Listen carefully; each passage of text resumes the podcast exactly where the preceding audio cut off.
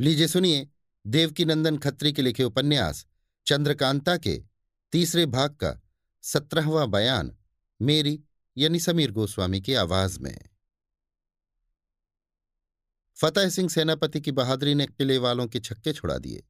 यही मालूम होता था कि अगर इसी तरह रात भर लड़ाई होती रही तो सवेरे तक किला हाथ से जाता रहेगा और फाटक टूट जाएगा।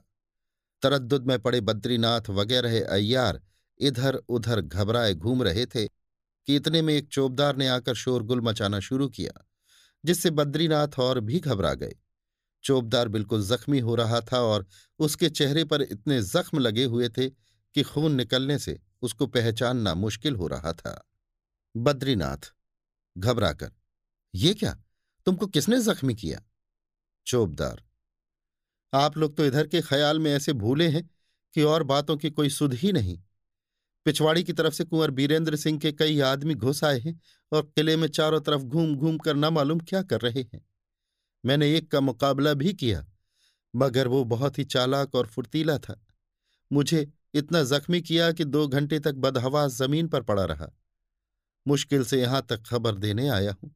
आती दफे में उसे दीवारों पर कागज़ चिपकाते देखा, मगर खौफ के मारे कुछ न बोला। पन्नालाल, ये बुरी खबर सुनने में आई। बद्रीनाथ। वे लोग कै आदमी हैं, तुमने देखा है? चौबदार। कई आदमी मालूम होते, मगर मुझे एक ही से वास्ता पड़ा था। बद्रीनाथ, तुम उसे पहचान सकते हो? चौबदार। हाँ, ज़रूर पहचान लूँगा, क्योंकि मैंने रोशनी में उसकी सूरत बखूबी देखी है।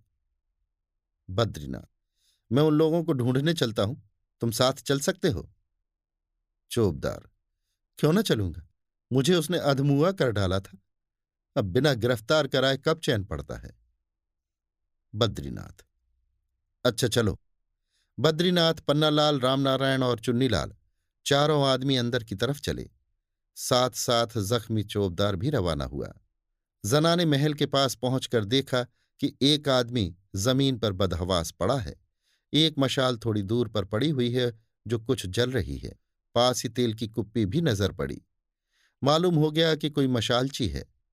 चोबदार ने चौंक कर कहा, देखो देखो, एक और आदमी उसने मारा। ये कह मशाल और कुप्पी झट से उठा ली और उसी कुप्पी से मशाल में तेल छोड़ उसके चेहरे के पास ले गया। बद्रीनाथ ने देखकर पहचाना कि ये अपना ही मशालची है। नाक पर हाथ रख के देखा, समझ गए कि इसे बेहोशी की दवा दी गई है। चोबदार ने कहा, आप इसे छोड़िए, चलकर पहले उस बदमाश को ढूंढिए। मैं यही मशाल लिए आपके साथ चलता हूँ। कहीं ऐसा न हो कि वे लोग महाराज जयसिंह को छुड़ा ले जाएँ। बद्रीनाथ ने कहा, पहले उसी जगह चलना चाहिए जहाँ महाराज जयसिंह कैद हैं। सभी की राय यही हुई और सब उसी जगह पहुँचे। देखा तो महाराज जयसिंह कोठरी में हथकड़ी पहने लेटे हैं। चौबदार ने खूब गौर से उस कोठरी और दरवाजे को देखकर कहा, नहीं, वे लोग यहाँ तक नहीं पहुँचे। चलिए दूसरी तरफ़ ढूंढे। चारों सब तरफ़ ढूँढने लगे। घूमते घूमते दीवारों और दरवाजों पर सटे हुए कई पुरसे दिखाई पड़े, जिसे पढ़ते ही इन अय्यारों के होश जाते रहे। खड़े हो सोच ही रहे थे कि चौबदार चिल्ला उठा और एक कोठरी की तरफ़ इशारा करके बोला, देखो देखो, अभी एक आदमी उस कोठरी में घुसा है। ज़रूर वही है जिसने मुझे जख्मी किया था। ये कह उस कोठरी की तरफ़ दौड़ा, मगर दरवाजे पर रुक गया। तब तक अय्यार लोग भी पहुँच गए। बद्रीनाथ चोबदार से, चलो, अंदर चलो। चोबदार पहले तुम लोग हाथों में खंजर या तलवार ले लो, क्योंकि वो ज़रूर वार करेगा। बद्रीनाथ, हम लोग होशियार हैं, तुम अंदर चलो, क्योंकि तुम्हारे हाथ में मशाल है। चोबदार नहीं बाबा, मैं अंदर नहीं जाऊँगा। एक दफे किसी तरह जान बची। अब कौन सी कमबख्ती सवार है कि जान बूझकर भाड़ में जाऊँ? बद्रीनाथ वाहरे डरपोक इसी जीवट पर महाराजों के यहाँ नौकरी करता है? ला, मेरे हाथ में मशाल दे, मत जा अंदर। चोबदार लो, मशाल लो, मैं डरपोक सही। इतने जख्म खाए, अभी डरपोक ही रह गया। अपने को लगती तो मालूम होता। इतनी मदद कर दी, यही बहुत है। इतना कह चोबदार मशाल और कुप्पी बद्रीनाथ के हाथ में देकर अलग हो गया। चारों अय्यार कोठरी के अंदर घुसे। थोड़ी दूर गए होंगे कि बाहर से चौबदार ने किवाड़ बंद करके जंजीर चढ़ा दी। तब अपनी कमर से पथरी निकाल आग झाड़कर बत्ती जलाई और चौखट के नीचे, जो एक छोटी सी बारूद की चुपड़ी हुई पलीती निकली हुई थी, उसमें आग लगा दी। वो रस्सी जलकर सुरसुराती हुई अंदर घुस गई। पाठक समझ गए होंगे कि ये चौबदार साहब कौन थे? ये अय्यारों के सरताज जीत सिंह थे। चौबदार बन अय्यारों को खौफ दिलाकर अपने साथ ले आए और घुमाते, फिराते, वो जगह देख ली जहाँ महाराज जयसिंह कैद थे। फिर धोखा देकर इन अय्यारों को उस कोठरी में बंद कर दिया, जिसे पहले ही से अपने ढंग का बना रखा था। इस कोठरी के अंदर पहले ही बेहोशी की बारूद पाव भर के अंदाज कोने में रख दी और लंबी पलीती बारूद के साथ लगाकर चौखट के बाहर निकाल दी थी। पलीती में आग लगा और दरवाजे को उसी तरह बंद छोड़ उस जगह गए जहाँ महाराज जयसिंह कैद थे। वहाँ बिल्कुल सन्नाटा था। दरवाज़ा खोलकर कहा, जल्दी यहाँ से चलिए।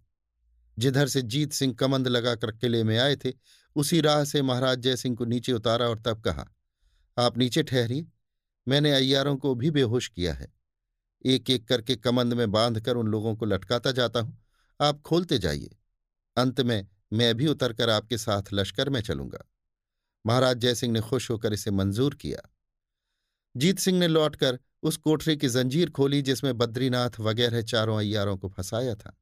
अपने नाक में लखलखे से तरकी हुई रुई डाल कोठरी के अंदर घुसे। तमाम धुएँ से भरा हुआ पाया। बत्ती जला बद्रीनाथ वगैरह बेहोश अय्यारों को घसीट कर बाहर लाए और किले की पिछली दीवार की तरफ़ ले जाकर एक एक करके सभी को नीचे उतार आप भी उतर आए। चारों अयारों को एक तरफ़ छिपा, महाराज जयसिंह को लश्कर में पहुँचाया। फिर कई कहारों को साथ ले उस जगह जा अय्यारों को उठवा लाए।